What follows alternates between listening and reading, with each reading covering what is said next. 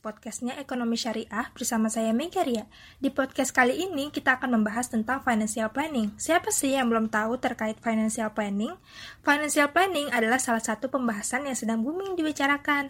Financial planning sendiri secara umum adalah sebuah susunan rencana yang digunakan untuk mengatur keuangan. Tanpa berpanjang lebar lagi, Sobat XR, kini di tengah-tengah kita telah hadir narasumber yang keren dan kompeten di bidang financial planning. Beliau adalah Ibu Murni Atim Klisin, selaku Rektor Institut Agama Islam Taskia. Ya, uh, narasumber kita pada hari ini adalah Associate Professor Dr. Murniati Muklisin, MACC, CFP atau biasa dipanggil dengan Madam Ani. Beliau merupakan rektor Institut Agama Islam Taskia yang juga telah menerbitkan buku yakni Sakinah Finance. Madam Ani earned her degrees in Islamic Accounting for, from International Isla, Islamic University of Malaysia undergraduate, University of Indonesia postgraduate, and University of Glasgow, United Kingdom doctoral. Baik, uh, saya akan menyapa Madam terlebih dahulu nih. Good morning, Madam. Good morning, Assalamualaikum warahmatullahi wabarakatuh. Apa kabar semuanya? How are you, Madam? Alhamdulillah, khair. Sehat semuanya? Sehat, Mega? Sehat, Madam. Iya, Alhamdulillah. Uh, ya, Madam. Yeah it's a real honor to have you here. Uh, mungkin uh, bisa di langsung saja presentasinya, Madam. Uh, Madam, uh, you have you will have total 45 minutes for your presentation. Uh, moving along to our session, please welcome Madam Ani. Ya, yeah, Mega. Alhamdulillah, alhamdulillah nasta'inuhu wa nastaghfiruhu wa na'udzubillahi min ومن سيئات أعمالنا من يهد الله فلا مضل له ومن يضلل فلا هادي له أشهد أن لا إله إلا الله أشهد أن محمدا عبده ورسوله Sobat Syariah Sayyidina Muhammad wa ali Sayyidina Muhammad semuanya yang hadir pada hari ini Alhamdulillah segenap pengurus POSE dan juga um, para yang anggota POSE dan juga uh, siapapun yang berada pada hari ini Alhamdulillah uh, merupakan suatu kehormatan dapat berada di tengah-tengah antum semua. Assalamualaikum warahmatullahi wabarakatuh. Waalaikumsalam warahmatullahi wabarakatuh. Waalaikumsalam warahmatullahi Ada beberapa beberapa mahasiswa Taskia sepertinya ya. Ada Aisyah Salafia, uh, kemudian ada Fatima Az-Zahra, uh, mungkin namanya mirip, tapi sepertinya kenal nama-namanya. Ya, Alhamdulillah bisa berada di tengah-tengah pejuang-pejuang pose semua. Dan kalau kita lihat eh, peranan pose makin diperlukan oleh umat saat ini, apalagi kalau kita lihat bagaimana uh, peranan keuangan syariah ini sangat-sangat diperlukan walaupun di tengah-tengah konflik Palestina sekalipun konflik yang berkepanjangan berpuluh tahunan ya dari sejak tahun awal abad 19 sampai hari ini. Kemarin kita melihat sendiri bagaimana di bulan suci Ramadan saudara-saudara kita tidak bisa menikmati bulan puasanya, syawalnya dengan seperti yang kita alami di sini. Walaupun kita masih dibatasi dengan pandemi tetapi masih bisa diem-diem nyelinep-nyelinep pulang kampung. Nggak ada bom, nggak ada senjata. Uh, kemarin itu ada 16.800 rumah yang dibom di antaranya 2.800 tidak bisa dihuni dan perlu diperbaiki. Kalau misalnya satu rumah 100 juta rupiah, berarti ada 280 miliar yang harus kita siapkan untuk memperbaiki rumah-rumah tadi. Yang diakibatkan karena kejahatan manusia, kedengkian manusia, keamarahannya manusia, nafsunya manusia yang tidak bisa dikontrol, hingga membuang-buang 280 miliar dengan begitu saja. Nah kalau kita lihat di antara industrinya yang mati lampu karena diberikan lampu hanya 3, 3 jam per hari dibandingkan 12 jam sebelumnya, itu sangat memberikan dampak kepada pertanian, industri-industri rumah tangga yang lain, dan juga perusahaan-perusahaan yang ada di sekitar Gaza luar biasa, termasuk juga di sekitar Jerusalem. luar biasa. Orang-orang tidak bisa bekerja, tidak bisa berproduksi, tidak bisa buka toko, tidak bisa sekolah, tidak bisa uh, uh, menjalankan pabriknya dan sebagainya. Pertaniannya hancur lantak dan itu mengakibatkan kerugian 100 juta US dollar. Siapa bertanggung jawab untuk ini? Kaum Zionis kah atau kita semua? Tentunya kita semua. Karena apa? Karena kita tidak banyak bergerak. Coba bayangkan kalau kita semuanya disibukkan dengan keuangan syariah, Madam rasakan kedamaian, kedamaian di, di di sekitar kita ini akan makin bertambah baik. Kenapa? Karena kita disibukkan dengan bersyirkah. Rasulullah SAW sendiri seorang yang begitu halusnya, begitu santunnya, begitu luar biasanya memberikan contoh kepada kita bagaimana bertransaksi dengan Yahudi. Kenapa tidak bermusuhan? Karena bicara soal keuangan, karena bicara soal ekonomi. Harusnya kan seperti itu. Ketika keindahan Islam, ketika ditunjukkan Rasulullah akhlaknya yang begitu luar biasa kepada orang Yahudi sekalipun, yang non-Muslim sekalipun, Nasoro sekalipun, beliau dihormati dan disegani. Kenapa? Karena nilai-nilai akhlaknya Rasulullah ada di ekonomi nilai akhlaknya Rasulullah ada di keuangan, ada di sistem yang beliau tumbuhkan. Kalau ini kita kita biarkan, kita besarkan, ini akan menciptakan kedamaian-kedamaian di berbagai sudut dunia. Madam melihat kejadian di New di New Church di Christchurch, New Christchurch yang ada di New Zealand ya, Christchurch masjid ada masjid yang di di Borondong ketika lagi sholat maghrib ya di, dibunuh semua pada saat itu di New Zealand, sebuah kota kecil namanya Christchurch.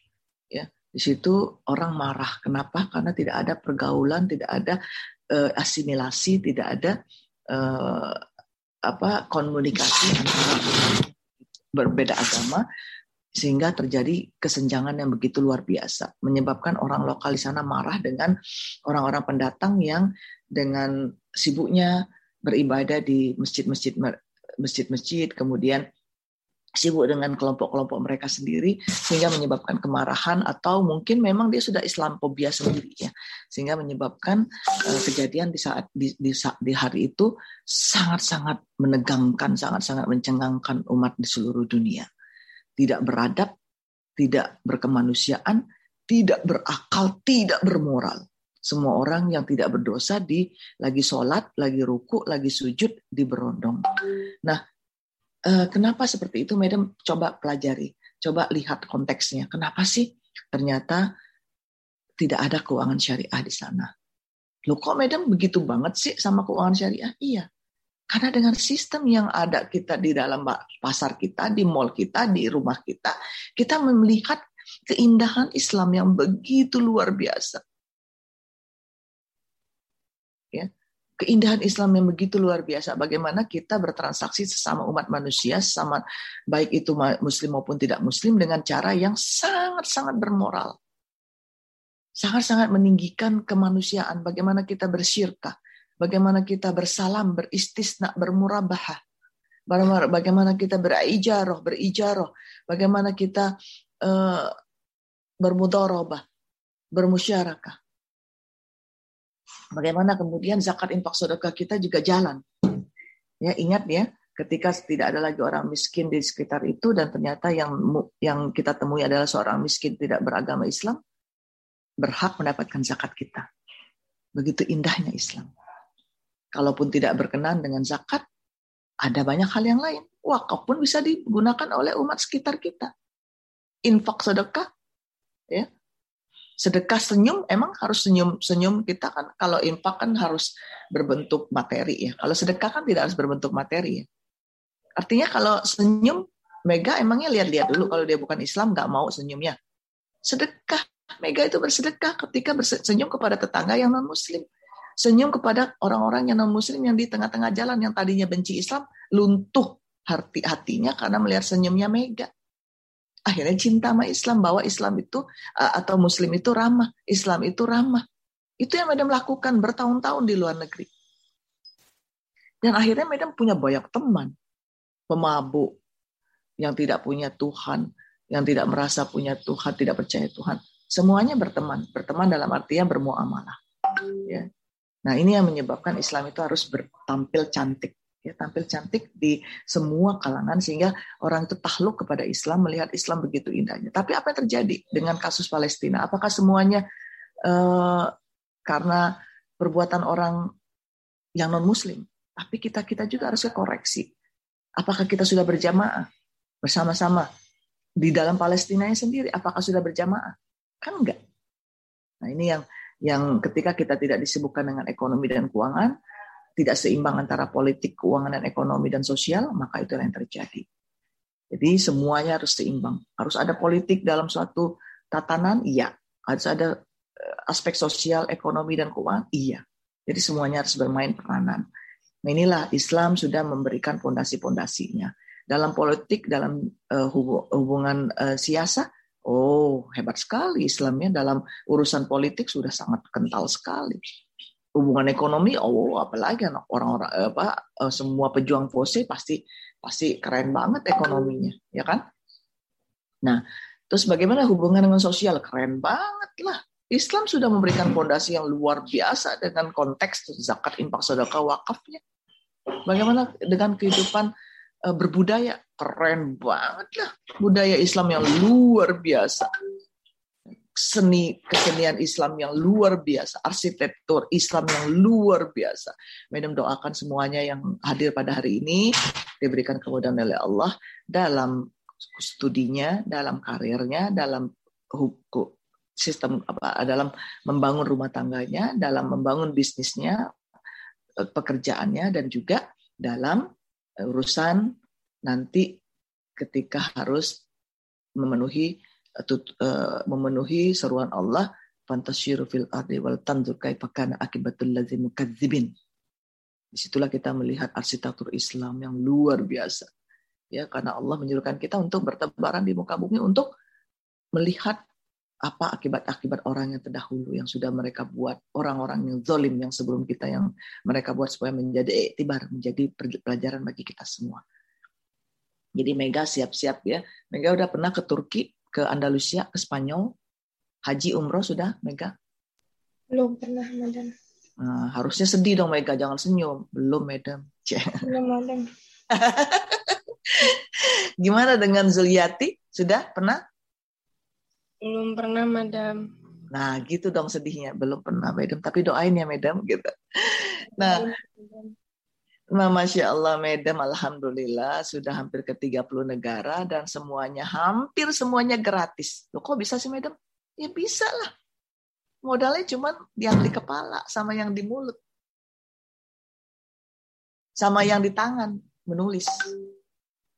Nah, Madam berharap Aisyah Asalafia ini bisa mengcoach teman-teman yang ada di POSE karena beliau jago menulis, jago meneliti. Ya, tulisan-tulisannya di Alhamdulillah. Tulisan-tulisannya ditaruh di media supaya orang bisa baca. Ini bagus banget ya. Dalam usia yang sangat muda, Madam cemburu karena usia seperti Aisyah Salaf Salafiyah atau antum-antum semua yang sudah pandai menulis tidak seperti yang Madam lakukan saat ini ya pada saat itu Madam nggak belum belum nyampe tuh ilmunya ke sana. Ya, tapi Aisyah uh, dan yang antum-antum semua yang berada di sini sudah sudah menjalaninya.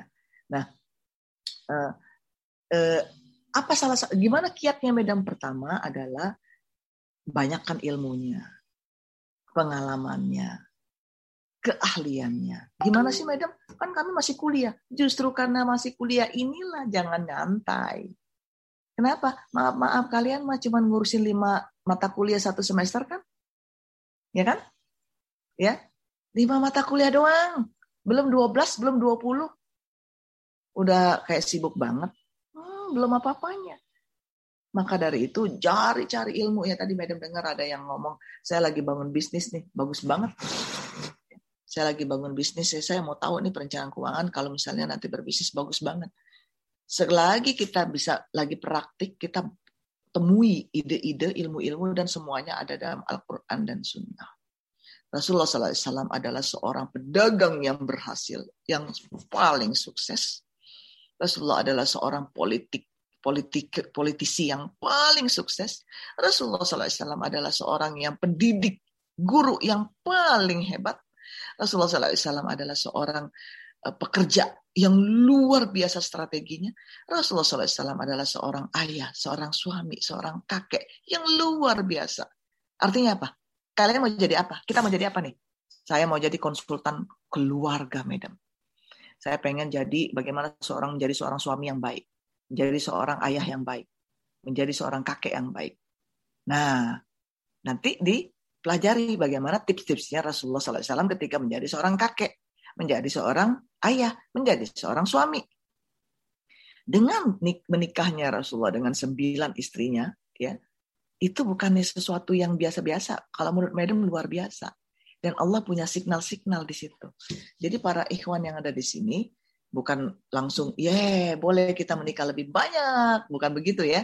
Tapi para ikhwan sekali semuanya di sini harus melihat bahwa kalau Muhammad ikhlas, ikhlasul, nah ini aja namanya ikhlas.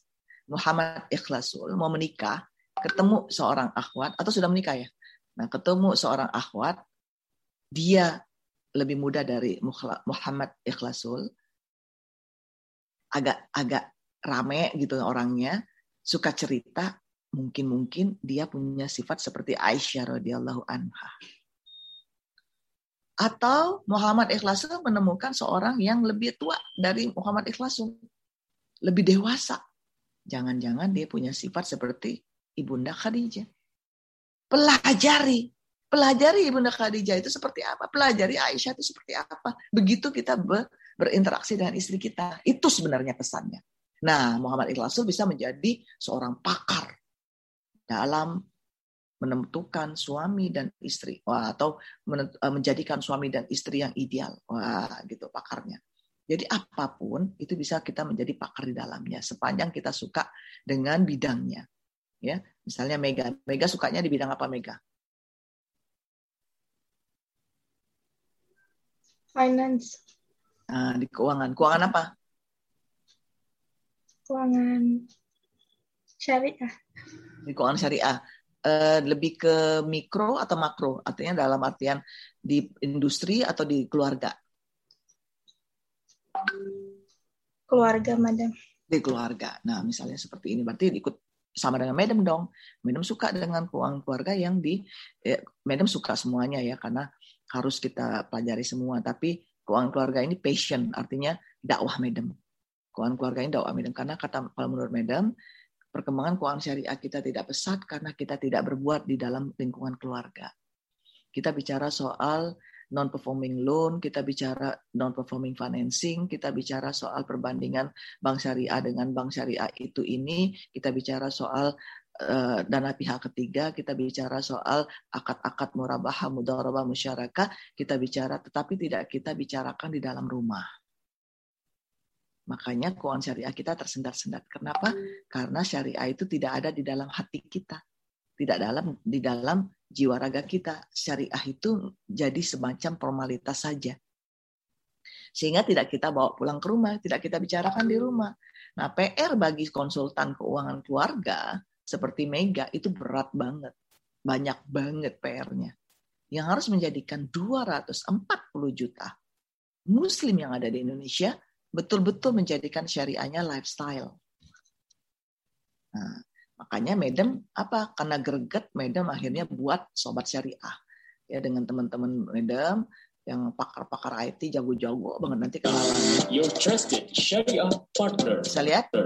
Edukasi Islami literasi, training, Sobat Syariah. Kelihatan? Your Mega? trusted Syariah partner. Terlihat madam Sobat Syariah. Literasi. Sudah pernah lihat ini belum sebelumnya? Kajian, Baru lihat madam. ibadah, jadwal sholat, lokasi masjid, kiblat, ekonomi umat, zakat dan wakaf, syariah, waris, Muslim lifestyle, makanan halal, pakaian muslim, farmasi dan kosmetik halal, wisata halal, media dan hiburan. Ini kita kenalan. Dengan sobat syariah. sebuah inovasi keuangan digital fintech syariah yang tercatat di otoritas jasa keuangan. Ada apa aja sih? Ada edukasi Islam, ada zakat infak sedekah ada prinsip keuangan Islam, ada pariwisata halal, ada makanan minuman halal, ada pakaian muslim, dan semua tentang bagaimana hijrah ke syariah. Ayo ke syariah.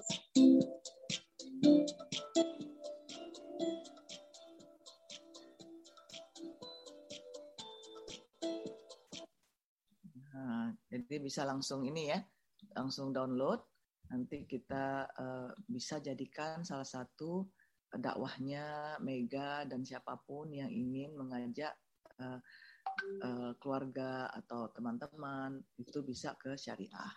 Nah, uh, Medem langsung saja ingin mengajak kita juga bekalnya kalau ingin mempraktikkan keuangan keluarga kita secara syariah tetapi juga ingin uh, pada saat yang bersamaan ingin menjadi konsultan seperti Mega. Ya, bagaimana caranya? Pertama-tama Medem di sini ya. nah ini alhamdulillah Medem sangat aktif sekali. Ini kenapa? Karena Medem dari kecil memang sudah dibiasakan bekerja dengan cepat ya oleh papa, mama. E, kalau Medem makan itu nggak boleh lama-lama, nggak boleh termenung, nggak boleh bunyi sendoknya karena memang sangat disiplin sekali keluarga Medem keluarga Tionghoa ya. Jadi Medem masuk Islam dan eh, dan cara Medem bekerja itu di, di, diperhatikan. Jadi harus cepat nggak boleh males harus siap kalau melayanin eh, pembeli ya di toko harus senyum harus rapi nggak boleh salah ngitungnya. Kalau dulu mah ngitungnya nggak pakai mesin uh, cash register seperti sekarang yang di Indomaret gitu ya. Tet tet tet gitu kan. Enggak pakai mulut 1125 tambah 350 jadi 1525 eh, tambah 300 1800 gitu ngomongnya. Sangat diatur oleh keluarga. Nah jadi Medem sudah biasa dengan detail hal-hal yang detail dan Medem selalu sudah biasa bekerja sangat sangat uh, apa uh, cakap dan memang ingin selalu banyak berbuat kebaikan untuk orang lain. Setelah masuk Islam tentunya ya, setelah masuk Islam baru mikir ah hidup ini nggak perlu nggak perlu harus uh, harta harta harta terus gitu ya. Tapi berbuat kebaikan itu juga mendatangkan harta, nggak perlu harus mengejar dalam bentuk uh, jual beli, uh, belanja apa perdagangan harus kita perhatikan tanpa lelah tapi kadang-kadang lupa ibadah itu salah banget ya jadi kita harus imbangi semua aspek-aspek kehidupan kita harus kita imbangi dan alhamdulillah Medem karena sudah biasa sangat aktif seperti antum-antum semua di FOSE ya. Medem juga aktif di senat mahasiswa waktu di S1 di Malaysia. Jadi Medem um, mengurusi um, mahasiswa yang punya watak ratusan watak karena dari berbagai ratusan negara. Jadi Medem sudah biasa menghadapi mahasiswa-mahasiswa dari Afrika, dari Bosnia, dari uh, Eropa, dari Rusia, dari Pakistan, dari Arab dan sebagainya. Jadi memang sangat sangat uh, biasa dari sejak usia-usia kalian ya ketika Medem S1 di Malaysia. Alhamdulillah Medem S1, S2, S3 gratis beasiswa. Ya. Nah, Medem bisa nggak aku aku seperti itu mau pengen dapat beasiswa bisa banget. Ya, tapi nggak tidurnya nggak boleh 8 jam, harus 5 jam satu hari. Ya. Kalau tidurnya kelamaan ya udah beasiswanya diambil orang. Ya. Nah, sampai hari ini Medem pun kuliah lagi, Medem pun jadi trainer, ikut ujian, jadi penyelia halal. Alhamdulillah ilmunya kepake. Apalagi sekarang industri halal lagi lagi dikembangkan oleh pemerintah. Perlu auditor halal, perlu penyelia halal. Jadi kalau sudah sampai semester 8, Medem sangat anjurkan untuk menjadi penyelia halal. Ya, penyelia halal, eh, Medem lupa ya, coba dicek dulu apakah menjadi penyelia halal harus wajib S1. Kalau wajib S1 kan berarti semester 8 baru bisa ya. Nanti dikasih surat keterangan lulus ya, sudah bisa ikut ujian. Jadi ikut dulu pelatihannya. Gimana medium pelatihannya mahal nggak? Ah, biasa kan gitu mahasiswa kalau nanya. Uh, memang lumayan 3 juta setengah ya. Nah, bagaimana caranya supaya murah? Hubungin pusat halal Taskia, ikut pelatihannya, nanti ujiannya ikut beda ujiannya, jadi bisa lebih murah. Ya. Nah, kenapa lebih mahal ujiannya ya? Karena memang diuji dengan pakar-pakarnya. Paham nggak kita dengan makanan minuman halal, syarat-syarat halal, apa itu namanya najis khalafa, apa ini maksudnya dengan bahan-bahan uh, apa bahan-bahan yang yang yang perlu diperiksa, bahan-bahan yang nggak perlu diperiksa. Terus gimana ini caranya menentukan uh, ayam yang di yang halal atau tidak dan sebagainya. Nah, jadi ini menarik sekali. Kok madam gitu sih? Kan udah sibuk jadi rektor lah, ngurusin Sakina Finance lah, Masa ikut-ikutan ini? Iya, karena bagi Medan kalau mau jadi khairnas uhum linnas, menjadi orang-orang yang bermanfaat untuk orang yang lain, seperti kata Rasulullah, harus banyak kegiatannya. Ya, seperti di pose ini jangan hanya di pose aja kalian cari lagi yang lain. Ya. Asosiasi pentak pencak silat lah, asosiasi main congklak lah, asosiasi main bola lah gitu, ikutin semua. Ya, yang penting yang benar, yang sholat, yang ngajak sholat ya.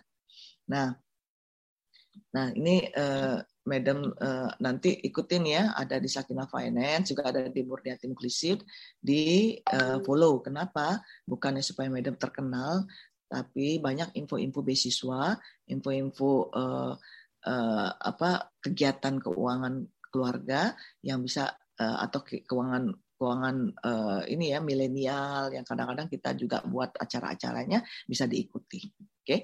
Nah, uh, ini yang seperti Madam sampaikan, ini bisa ditiru oleh uh, adik-adik yang di Pose. Silakan dicoret nama Sakina Finance ya. Buat aja Ria Finance, Mega Finance, Nur Finance, ya Nur Ramadini. Silakan kalau mau buat ya Zuliati Finance. Silakan, silakan. Nah nanti dibuat coraknya sendiri. Kalau ini kan Madam Masya Allah 13 tahun eh, udah 13 tahun ini ya mengembangkan bersama-sama suami yang memang punya eh, hobi yang sama, punya minat yang sama ya. Nah alhamdulillah buku-bukunya sudah ada baru dua ya, ada lima lagi insya Allah. Tapi yang lain eh, bisa gratis kalau ini eh, bayar ya, murah kok. Tapi ini podcastnya gratis, YouTube-nya gratis, ada buku-buku juga yang lain juga gratis ya. Silakan nanti diunduh. Oke. Okay? Nah, ini ya, ini salah satu tadi kan Medem udah sebut ini ada 30 negaraan yang Medem pergi, 20 di antaranya sudah Medem gelar pelatihan Sakina Finance. Keren nggak? Terakhir di di Rusia kalau yang offline. Kalau yang online terakhir di Yordania. Keren nggak? Keren banget kalau menurut Medem ya. Mungkin bagi kalian, ah biasa aja deh Medem. Ya biasa aja. Tapi bagi Medem keren banget. Kenapa? Karena si sakinah ini, yang pesan-pesan ini kita sudah bisa bawakan, menyampaikan balago anni walau ayah kepada orang-orang yang nggak paham. 90% dari komunitas yang Madam jumpai nggak paham tentang syariah. Ketika mendapat pencerahan ini, mereka sangat-sangat bersyukur, sangat suka, sangat senang gitu. Nah, apalagi yang ngebawainnya Muhammad Ikhlas, yang membawainya Mega, yang ngebawainnya Zuliati, Nur Ramadini pasti lebih keren dong, ya kan? Karena kalian-kalian bisa ngomongnya lebih milenial. Kalau Madam kan nggak ngerti. Kadang-kadang ada istilah-istilah milenial yang Madam nggak paham gitu ya. Nah itu bisa nanti kalian lebih lebih pandai menyebutkannya. Tapi kalau bisa berbahasa Inggris atau berbahasa dan berbahasa Arab, ya. Jadi supaya bisa keliling dunia ya harus harus harus ke uh, ini ke bahasa bahasanya harus diperbaiki. Nah, uh, ini adalah uh, ada nggak pada kita gitu ya? Ini ini Madam cuma menunjukkan semangat bahwa PR kita masih banyak. PR kita masih banyak, uh, artinya orang anak apa teman-teman pose ada-ada pose pasti pusing ketika sebelum menikah saat ini atau kalaupun sudah menikah juga pusing juga gitu ya bagaimana selanjutnya gitu ya nah Mungkin di sini ada yang menyiapkan ya. Kalau Nur Ramad Ramadini kayaknya wajahnya lagi menyiapkan ya Ramadini ya. Ya. Mega kayaknya sudah siap. Zuliyati kayaknya uh, juga siap gitu. Mudah-mudahan semuanya Allah mudahkan ya. Nah, di sini juga ada Miftahul Zahra ya, ada Nanda Ariska mungkin sudah membayangkan kalau nanti menikah mau yang seperti apa. Ya. Nah ini Mega kalau ingin menjadi konsultan keuangan ini satu bab sendiri. Ini bisa satu hari sendiri. Nanti di Sakina Finance akan mengadakan acara eh, khusus untuk pelatihan uh, persiapan pernik keuangan pernah uh, keuangan pernikahan. Jadi satu hari penuh. Biasa kita buat 20 jam ya. Itu dicicil gitu, nggak seharian penuh. Tapi untuk bulan berapa itu ya ada tuh acara Sakina Finance kalau nggak bulan depan bulan depannya lagi khusus untuk persiapan pernikahan. Jadi kalau pengen ingin konsultan pernikahan secara syari dari soal keuangannya, dari segi persiapannya, kesehatannya itu nanti bisa ikut ya. Nah setelah menikah apalagi nih nggak kuat nggak kuat karena apa cekcok karena uang dan harta. Nauzubillah min Tapi ini bukan yang dari pose ya yang Madam temukan adalah yang banyak yang tidak paham dengan syariah. Tapi ada nggak Madam orang yang tahu ekonomi syariah, tahu syariah, tahu uh, apa uh, syariah, tahu hukumnya, ngaji terus, ke masjid terus, tapi juga cocok keuangan ada. Kenapa? Karena tidak adanya sistem atau administrasi yang baik dalam keluarganya sehingga tertimbullah rasa-rasa suudzon ya rasa-rasa curiga timbullah rasa-rasa ketidakpercayaan sesaat antara suami dan istri. Kenapa? Karena ngajinya juga nggak bareng. Ke masjid iya ke masjid, tapi yang suami pergi ke masjid A, yang istri pergi ke majelis B. Yang lebih parah kalau suami rajin ke masjid, istrinya rajin ke Google. Nah, itu kebanyakan terjadi masalah-masalah keuangan keluarga di hal-hal yang seperti ini Nah, makanya perceraian itu menyumbangkan sampai dari 70% masalah perceraian diakibatkan karena uang. Boleh nggak bercerai? Boleh. Boleh, tapi dibenci oleh Allah. Apalagi kalau alasannya nggak syari banget gitu ya. Alasannya nggak syari. Boleh kita minta cerai, boleh perempuan. Tapi harus alasannya yang syari. Tidak diberikan nafkah misalnya. Ditinggal misalnya. Disakiti misalnya tapi kalau alasannya cuma nggak dikasih nafkah nggak cukup karena ke, ke mall, nah itu nggak syari, nggak keren. Ya, karena alasannya nggak dikasih hadiah ulang tahun, nah itu nggak keren. Banyak yang begitu, madam. Iya. Nggak keren banget, istrinya ngambek. Ngambek karena apa? Hadiah ulang tahunnya nggak seperti yang dijanjikan. Seru nggak? Ini terjadi yang konsultasi ke madam. Madam sampai, aduh gimana ya? Nah, ini kan terjadi di masyarakat kita. Ngambek yang nggak jelas, ngambek nggak syari. Ngambek boleh, nggak boleh, tapi harus syari ngambeknya. Ya. Nah, terus juga ada lagi, makanya Madam greget ya. Madam greget, Madam nulis di koran, Madam banyak banget nulis di koran. Di Kompas, Republika, silakan ya.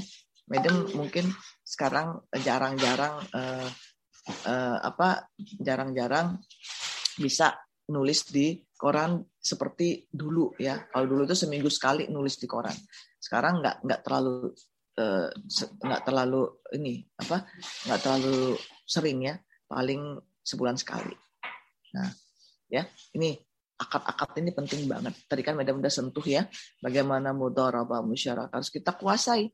Madam kami kan udah belajar Madam. Kami dapat A lagi Madam. Masa iya? Masih kurang? Iya. Karena apa?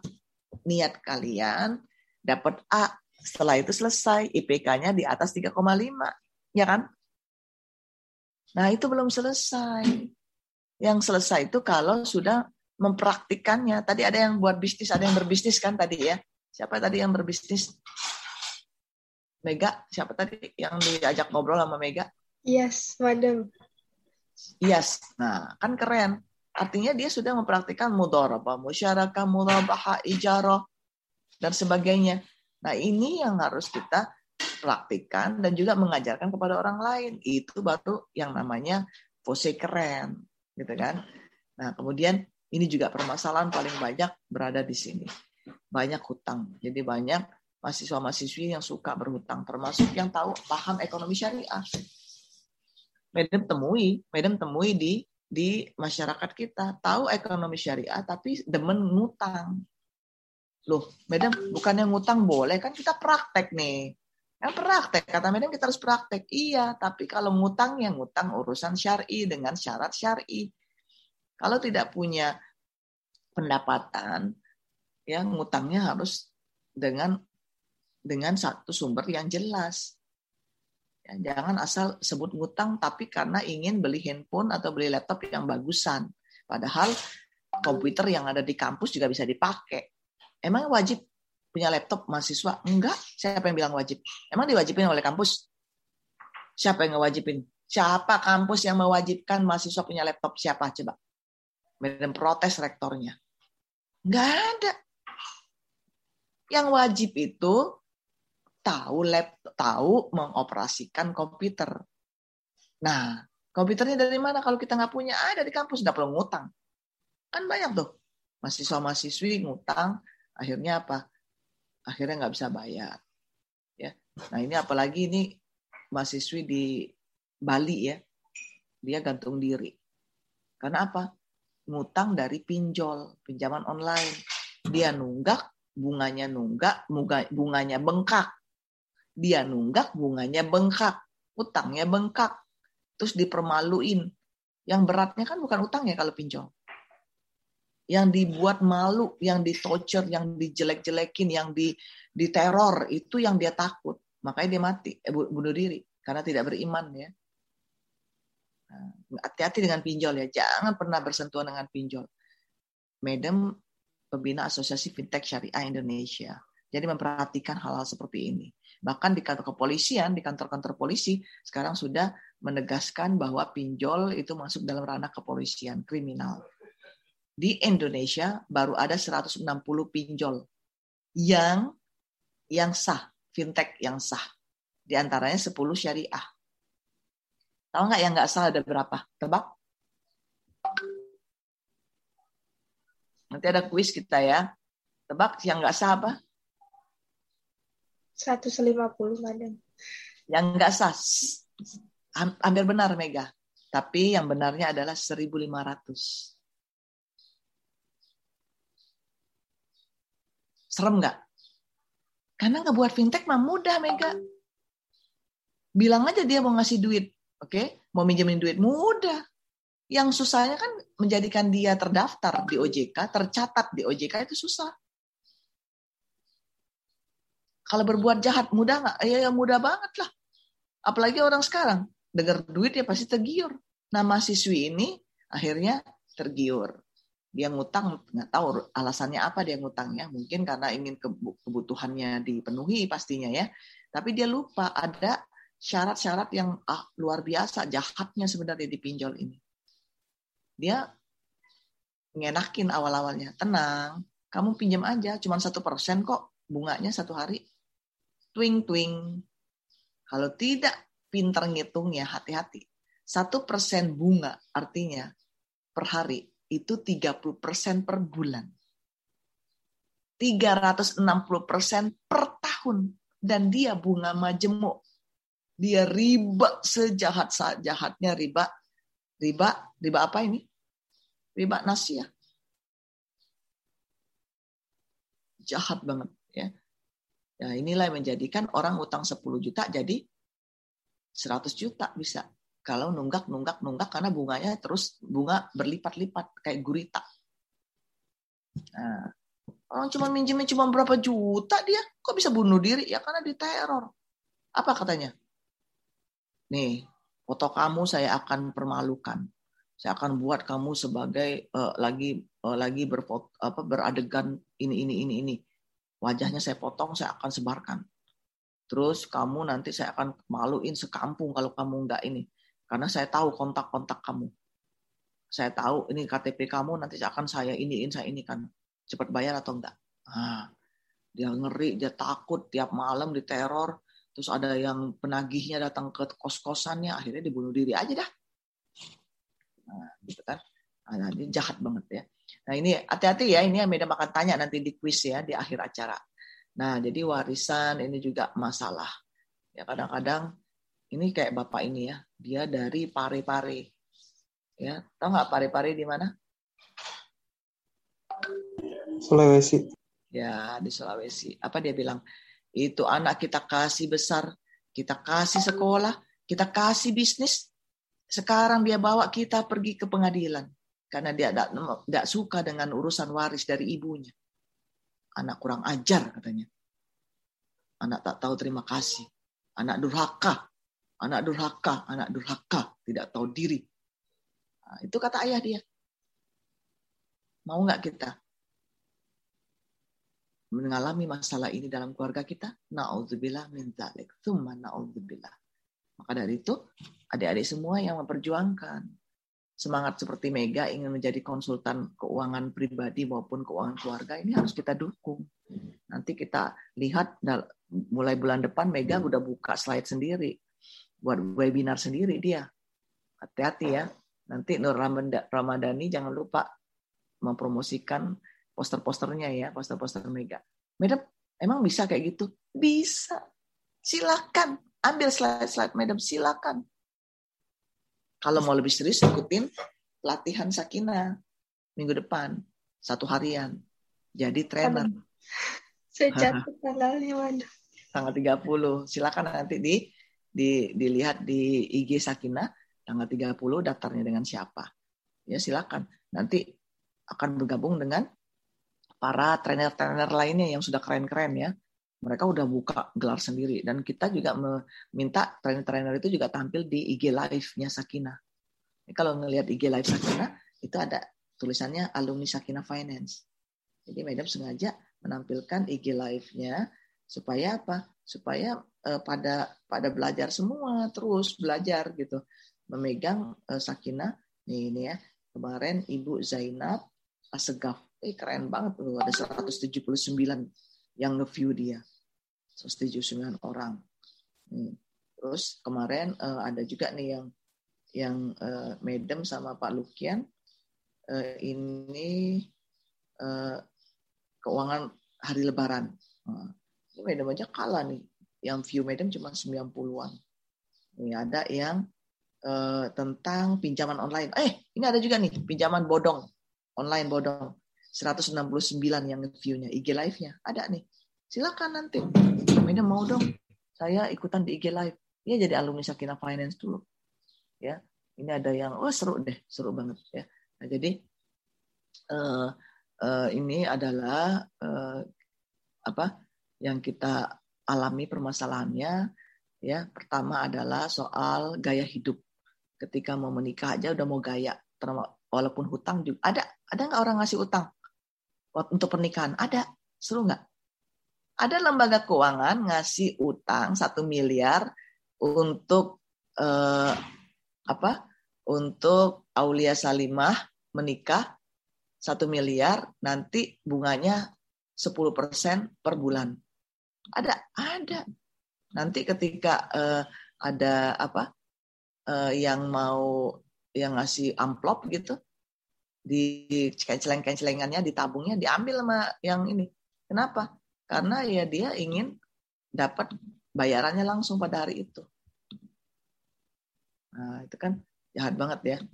Nah, jadi eh, jangan sampai kita ngutang karena pengen gaya. Itu pertama permasalahannya. Kedua adalah ya tadi ngutang karena kita ingin eh, maksudnya pernikahan yang yang wah tapi nggak memikirkan masa masa depannya, masa masa setelah menikah.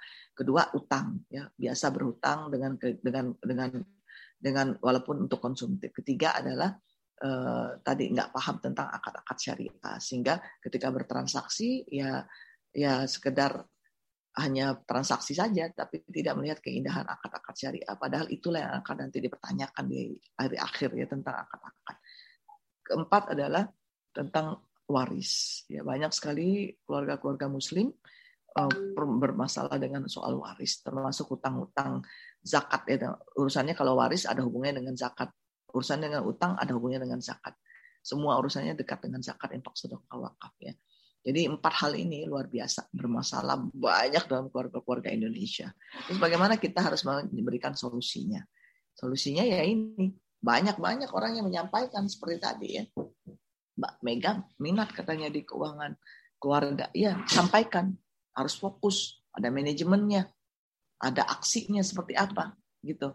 Nah, terus ini model. Model Sakina Finance yang nanti bisa dikembangkan oleh adik-adik semua. Di, di anak-anakku semua di POSE bisa mengembangkannya dengan model sendiri. Ah, Madam ini mah kurang, Madam. Menurut saya, Madam, tambah ini silakan namanya nanti Mega Ria model.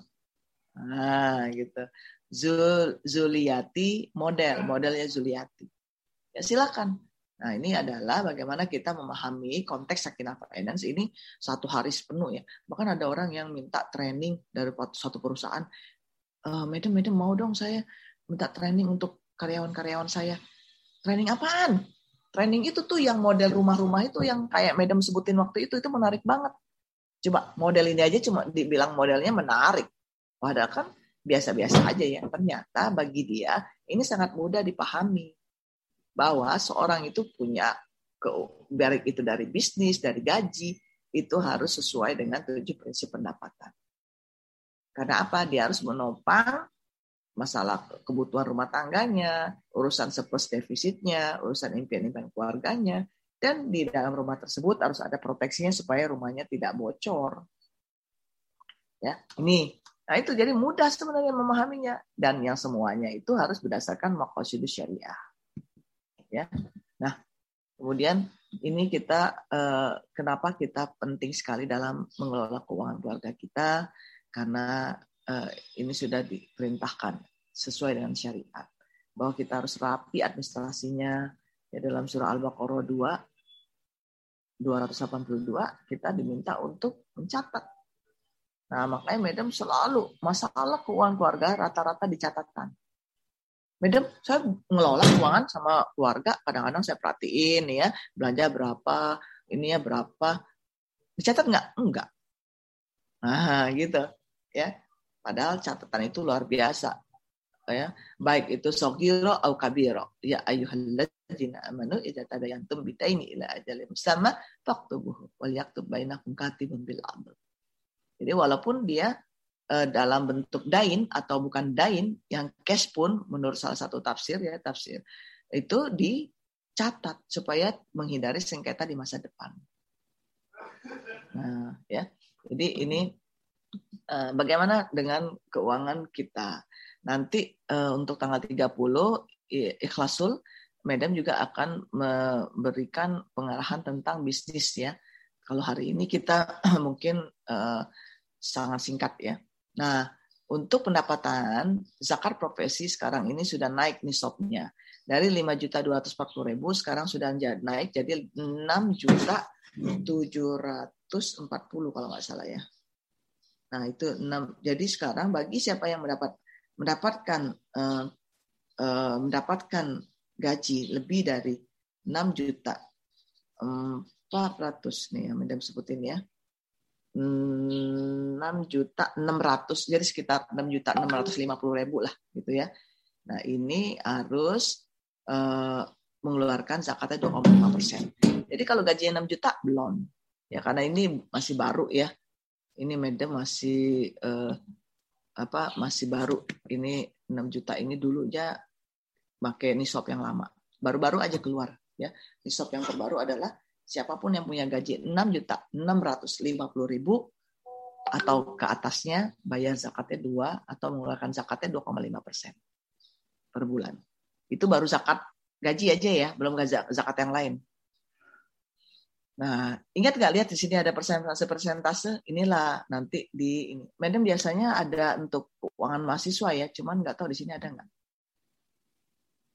Uh, nggak ada ya. Biasanya ada keuangan mahasiswa yang ditunjukin. Nah, tapi nanti keuangan mahasiswa tentunya agak berbeda cara uh, uh, apa ininya ya. Karena apa? Mahasiswa tidak punya utang, harusnya ya tidak punya utang. Karena kalau di sini maksimum 30 persen utangnya, ya karena dia punya utang produktif. Utang produktif itu termasuk punya rumah, punya motor ya, punya mobil ya, itu termasuk utang produktif. Nah, biaya hidup kemudian eh, tidak boleh hutangnya banyak ke konsumtif. Yang gesek sana, gesek sini untuk makan di Sabu Haji, makan di Ranca, makan di eh, KFC, gesek-gesek. Jangan bangga ya yang suka gesek-gesek ya. Justru harus hati-hati karena terlalu banyak ngutang, walaupun nanti ketika uh, urusan utang piutang yang nggak jelas itu luar biasa dampaknya ya sampai nanti ketika meninggal dunia. Nah, ini eh, Madam cepatkan saja kalau ini nanti gajinya antum-antum semua, insya Allah setelah lulus nanti gajinya langsung 30 juta gitu ya. supaya zakatnya banyak gitu ya. Atau bisnisnya. Nah, makanya Madam taruh di sini nih Muhammad Ikhlasul. Pendapatan, gaji atau hasil bisnis. Namun untuk huta, untuk bisnis, zakatnya lain. Rumusnya lain. Ya. Nah, ini juga harus diberikan catatannya. Oke. Nah, eh, untuk yang punya gaji ini eh, salah satu standar, tapi bukannya wajib ya, tergantung dari gaya hidup, pola gaya hidup. Namun ini cukup bagus ya untuk kelas menengah ke bawah untuk 10, 20, 30, 40. Zakat itu kan eh, baru 2,5 persen ya kalau dari zakat profesi saja. Belum zakat-zakat yang lain. Tapi untuk infak sedekah itu bebas, artinya lebih banyak kan lagi. Kok cuma 10 persen, madam? Silakan. Kalau nggak ada hutang, ini dijadikan zakat seperti di sini. Ya, Gaji 30 juta, 10 juta untuk yang sekarang, 10 juta untuk masa depan, 10 juta, 10 juta untuk akhirat. 10 ya, juta ditabung, 10 juta untuk disedekahkan. 10 juta untuk makanan sekeluarga. Keren nggak? Nah, ya. Oke. Nah, ini kalau misalnya kita ingin eh, konsultasi apa investasi harus hati-hati.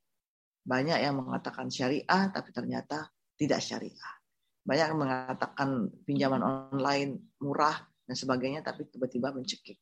Ya, Medem sering memberikan uh, ini ya apa uh, peringatan-peringatan ya bodong tapi syariah hati-hati gitu ya. Terus uh, bagaimana kita mempraktikannya? Nah tentunya praktik ini sesuai juga dengan anjuran supaya kita bisa mensiapkan nafsu maqaddama liqat wal tanzur nafsu maqaddama liqat melihatlah apa yang bisa diperbuat untuk hari esok. Ya, nah ini yang penting. Maka dari itu anak-anakku semua biasakan membuat perencanaan. Daripada mulainya yang tadi, mulainya dari cash flow. Kedua, posisi keuangannya. Ketiga, keinginannya dari jangka panjang, jangka pendek gitu. Nah, kira-kira ini manfaatnya apa? Manfaatnya adalah kalau kita banyak mencatat, insya Allah kita banyak bersyukur. Ya kalau kita banyak merencanakan keuangannya eh, kita banyak mendapatkan hasil-hasil yang kita inginkan mencapai impian-impian keuangannya. Nah kalau kita kenal dengan eh, catatan kita akan juga membiasakan mencatat kita tahu dengan kewajiban kewajiban kita untuk membayar zakat baik itu eh ini ada bisnisku. Wah ternyata udah sampai nisabnya nih. Gimana nih cara menghitung zakat untuk bisnis? Nah wah ini ada emasku.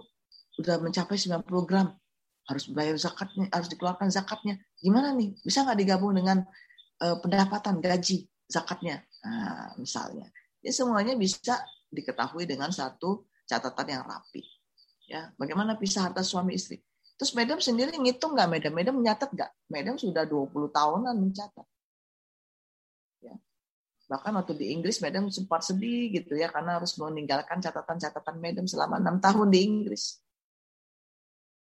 Kwitansi-kwitansinya Madam kumpulin Madam sedih gitu ya. Karena tidak bisa membawanya kembali ke Indonesia. Kenapa? Berat banget. Ya. Berat banget biayanya lumayan. Nah, jadi Madam doakan semuanya bisa istiqomah. Kenapa? Memang males kadang-kadang nyatetnya makanya Madam sekarang ada sendiri nih software nanti bisa di-download di uh, Android ya. Sakinah Finance ada cash flow-nya. Tapi belum sempurna ya. Cuman silakan di-download dilihat-lihat ya. Nggak usah bayar. Ada tulisan bayarnya sepuluh ribu tapi nggak usah bayar sebenarnya. Masukin aja emailnya ya. Oke itu saja dari Madam uh, Mega. Mudah-mudahan bermanfaat kita akan perkaya dengan diskusi terima kasih Muhammad Batin Assalamualaikum warahmatullahi wabarakatuh. Baik, terima kasih kepada Madam Ani atas waktunya. Semoga ilmu yang diberikan oleh Madam Ani dapat bermanfaat bagi kita semua. Saya mohon maaf apabila terdapat kesalahan selama berlangsungnya sesi podcast pada kali ini. Terima kasih Sobat Ekshare, sekian dari saya. Wassalamualaikum warahmatullahi wabarakatuh.